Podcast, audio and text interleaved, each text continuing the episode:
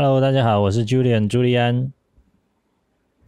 对，今天只有我一个人哦。啊，欢迎回到我们和孩子谈钱这个节目。那今天是二零二一年的七月三号，是我们第七集的节目。那因为今天的单元哦，算是一个临时的特别企划了，那要分享给爸爸妈妈们。好，当然孩子要一起听、一起收看也是欢迎哦。只不过今天的内容呢，可能会比之前的稍微有一点点难度。好，因为今天呢，我们要回顾一个两年的实验的进度啦。是什么实验呢？是这样子的，因为我们从两年前，也就是二零一九年的暑假开始了一个实验。那这个实验呢，我把它叫做给孩子的退休计划。哈，想不到时间过得很快哈，这个月已经是我们实验满两周年的。那两年前呢，我的孩子 Jesse 跟伊人分别是八岁跟五岁。那个时候呢，我跟他们约定啊，每年好把他们的压岁钱给存起来，然后每个月呢用一千块哈去定期定额的去投资 ETF。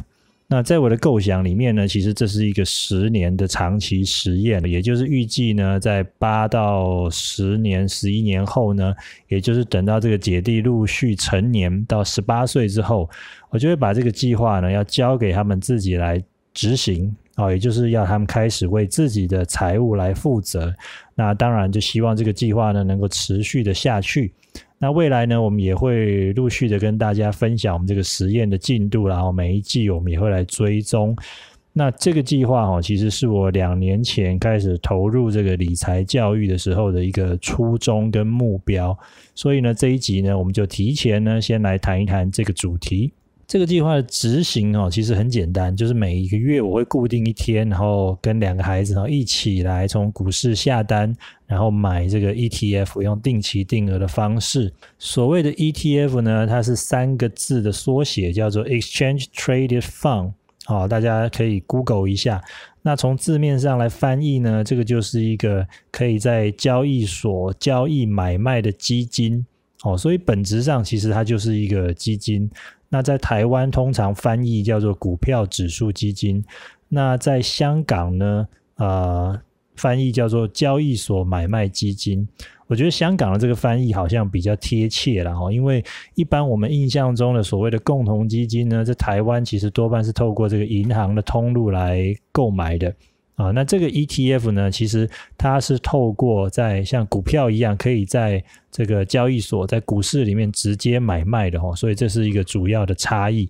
那如果呢，今天你对这个所谓的股票啊、基金啊、ETF 这些名词很陌生，也没有关系哈，因为未来我们在以后的节目里面呢，也会陆续的在跟大家做这个详细的介绍。好，那那我们先来看看哈，这两年的一个实验的进度哈。我们投资的 ETF 主要是美国 SP 五百跟这个纳斯达克指数的 ETF。那这二十四个月以来，我们总共投资了大概两万六千多块哈。那多出来这两千块呢，是在去年三月，也就是因为这个疫情造成全球股市大跌的时候，我们另外加码的部分啦。那一直到前几天，也就是二零二一年的六月底呢。啊，这个账面上的市值哈是三万四千多块，也就是呢，这个账面获利呢有七千七百六十五元，啊，以报酬率来算的话，将近百分之三十。我觉得这个结果其实超乎我的预期，然后比我想象的要满意。哦，虽然不是那种非常令人惊吓的三位数的报酬，但是以这种定期定额的方式，尤其是带着两个孩子来执行，哦，两年有这样的一个成果，哈，我个人是觉得非常满意。那尤其我印象很深刻，哈，刚开始做这个计划的时候，其实孩子有一点抗拒，因为他们觉得。诶，我的压岁钱我就不能拿来买其他的玩具或买我想要的东西，而必须要存起来。可是呢，经过这两年的累积哦，他们开始发现说，诶，他们的钱可以帮他们赚钱哦，所以这个也是我希望透过这个计划让他们感受到跟认识到的一个啊结果。那当然了，因为孩子现在年纪还相对比较小哈，感受可能还没有那么强烈。那我也是希望透过这样时间的累积跟引导，过几年等他们长大以后，回头再来看这几年的过程呢，我会希望他们觉得有启发跟有收获。尤其呢，重要的是像去年哈，二零二零年初的时候，因为我们经历了这个 COVID nineteen 的疫情，造成全球股市的大跌哦，跌幅呢高达百分之三十到四十。那在上一次有这样的一个跌幅的时候，其实是已经到二零零八年了，二零零八年的事情。那那个时候我两个孩子还没有出生哈。啊，二零零八年呢，如果爸爸妈妈们有印象哈，那时候也是发生了一个全球性的金融的一个危机啊，叫做金融海啸。那那个时候呢，全球主要股市的这个跌幅哦，都超过百分之五十哦。也就是说，如果你在高点投资一百块去买这个股票的话，在低点的时候，你可能只剩下五十块不到。呃，隔了十多年之后啊，在去年哈，又发生了类似这样的一个呃所谓的下跌哦，也就是我们所谓的空头市场哦，所以这算是十多年来很罕见的。那呃，也让我们遇上了。那那个时候我们的实验哦，因为我们是二零一九年开始实验的，那所以那个时候我们的实验呢，账面上其实一度是亏钱的，可是还好啊，我们有继续坚持要继续投资，而且还要加码哦，所以等到现在这个股市重新回到多头，也就是重新上涨，甚至于创了历史新高之后呢，才有现在的一个成果。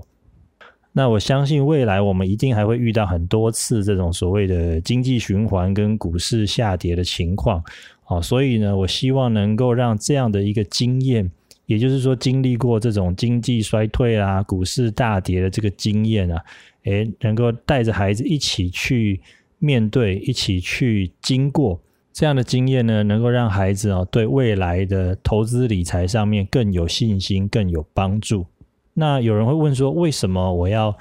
做这个计划？哈，有需要这么早就跟孩子谈这个退休、谈这个投资吗？其实有一个很重要的原因哈，就是像前两集我们有谈到这个银行的利率。啊，银行的利息，因为大环境已经改变了，现在的利息非常的低哈，不像三四十年前啊有两位数的利息，所以呢，现在的孩子被迫哈必须要学习这个寻找合适的投资工具。那另外一个很重要的因素啊，就是所谓的通货膨胀。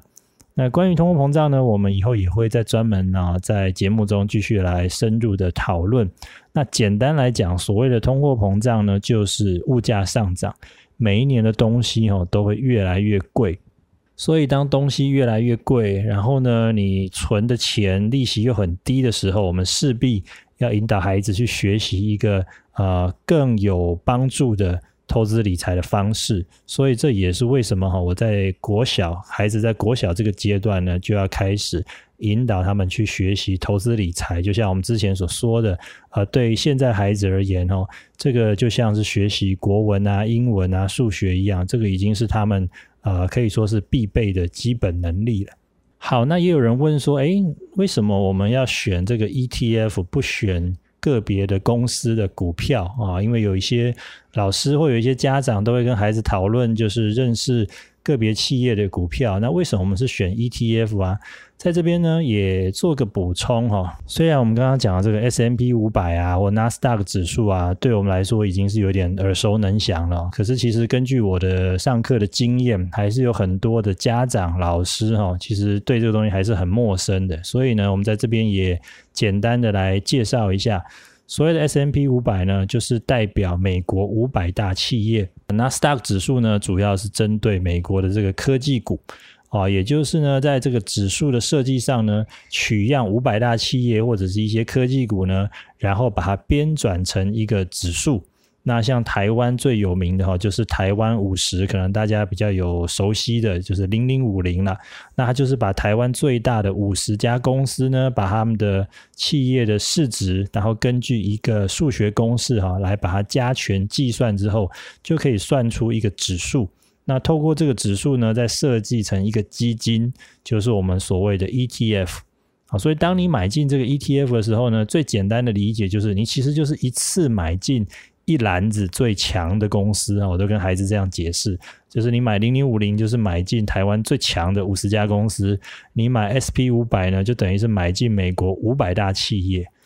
那当然了，在私底下我也会跟孩子们讨论个别的公司哈，甚至也会少量买进。但是为什么我们主要的投资还是放在这种指数的 ETF 上面呢？因为这个很重要的一个原因，就是因为我没有办法预测目前这些最强的公司啊，例如说 Apple 啊，例如说 Google、Facebook 或者台积电这些优秀的公司在十年。二十年甚至五十年以后，是不是能够还是依然的维持这么强大的一个地位？哈，那指数的 ETF 它本身的设计，哦，就可以克服这个问题，因为它是一种太弱留强的机制。也就是说，如果今天一家公司啊，它的成长哦趋缓了。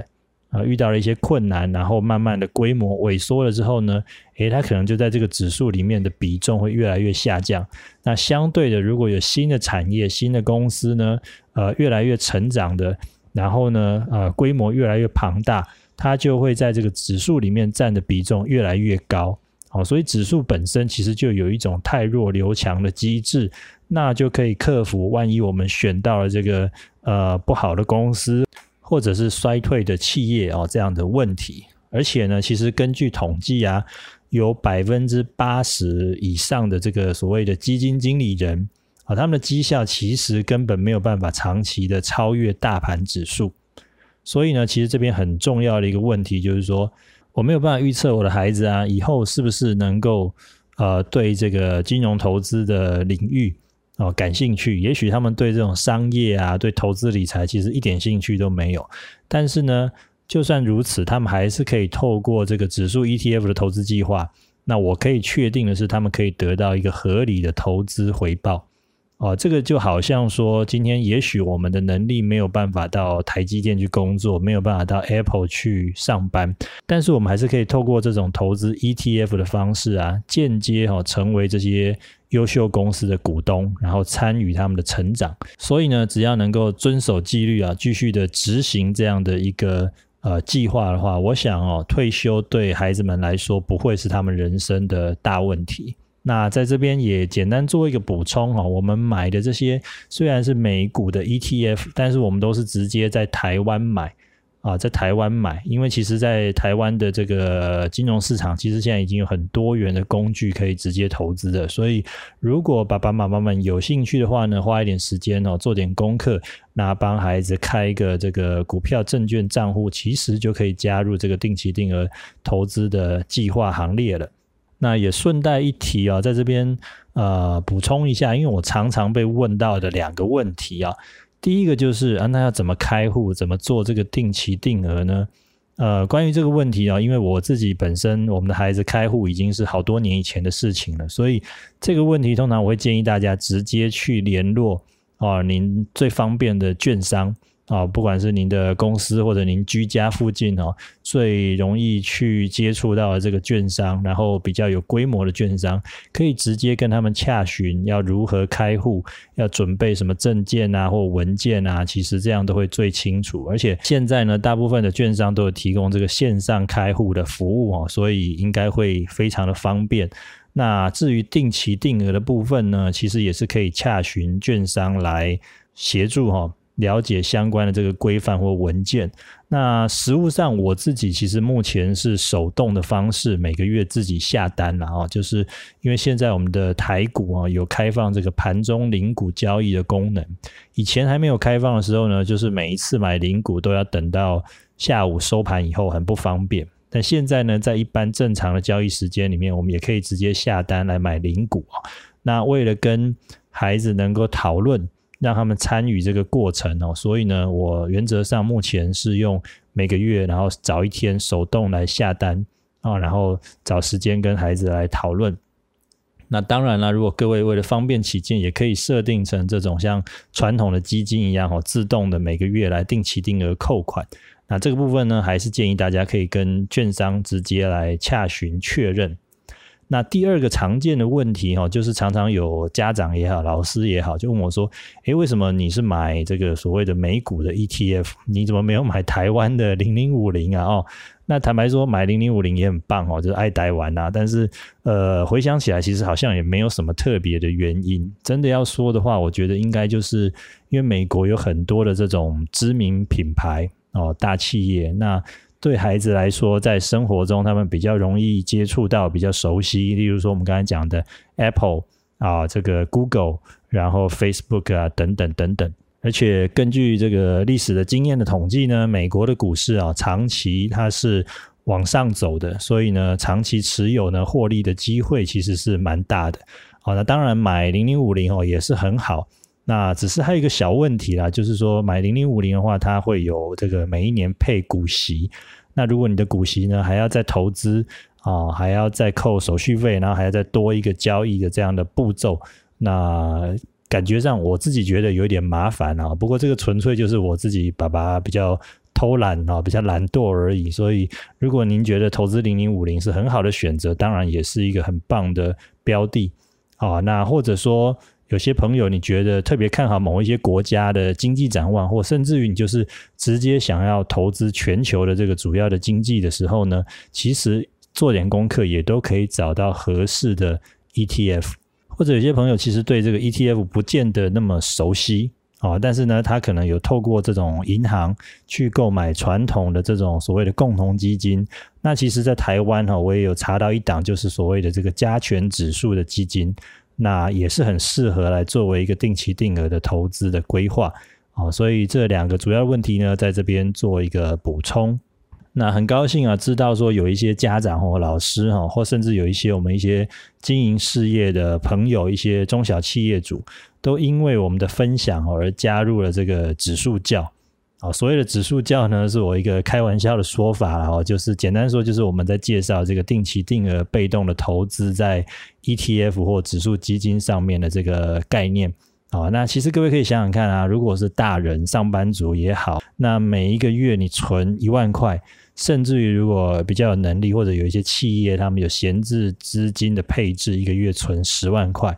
哇，那这两年呢，他们的收获应该是比起我们这个一个月存一千块哈，应该是我们的十倍甚至于百倍的一个回报哦。所以在这边呢，也恭喜大家。那如果你也因为这样子而有所收获的话呢，也欢迎啊跟我们分享你的心得。最后呢，请让我做一点小小的工商服务啦，因为现在的疫情哦，让我们原本的这个夏令营的理财课程都暂停了。不过呢，我们现在也规划了这个线上理财游戏的一个体验啊，所以欢迎那个有兴趣的爸爸妈妈或同学们呢，能够来报名参加。那只要三个人以上哦，三到六个人呢。那配合大家方便的时间，在一个小时到一个半小时之内，哦，不受空间的限制哦，我们都可以来安排上课的内容。那详细的内容呢，我们会在我们的网站或者我们的这个 FB 的社团公布。那也欢迎呢大家来洽询或者帮我们分享。好，那有些粉丝哈传讯息告诉我们说，现在他们每次都很期待这个杰西或医院的这个冷笑话哈。不过很抱歉，今天这一集呢，这个笑话时间要暂停了。不过或许我们可以做一个新的尝试哈，因为每一次我跟我的太太要聊这个投资理财话题的时候，哇，他就昏昏欲睡哈。所以我们都开玩笑说，哎，也许大家可以把这个。节目呢，在失眠哦，或者准备要入眠的时候呢，来播放收听哦，收看，说不定呢，可以达到一个帮助睡眠或者治疗失眠的一个效果。那如果呃各位尝试过有这样的一个效果的话，也欢迎让我知道哦，说不定我可以转型成为一个治疗失眠的 YouTuber 啊，开创我的事业第二春。好，谢谢大家哦。那我们今天的节目呢，就到这边告一个段落了。一样的。如果你有任何的想法或建议啊，欢迎在讯息栏里面啊跟我们分享。那也欢迎加入我们的 FB 社团，还有 Line 社群。那也别忘了帮我们按赞、订阅跟开启小铃铛啊！如果觉得今天的节目有收获的话呢，也欢迎给我们一点赞助，给我们一点鼓励哦。谢谢大家！最后祝大家防疫平安，我们下次再见，拜拜。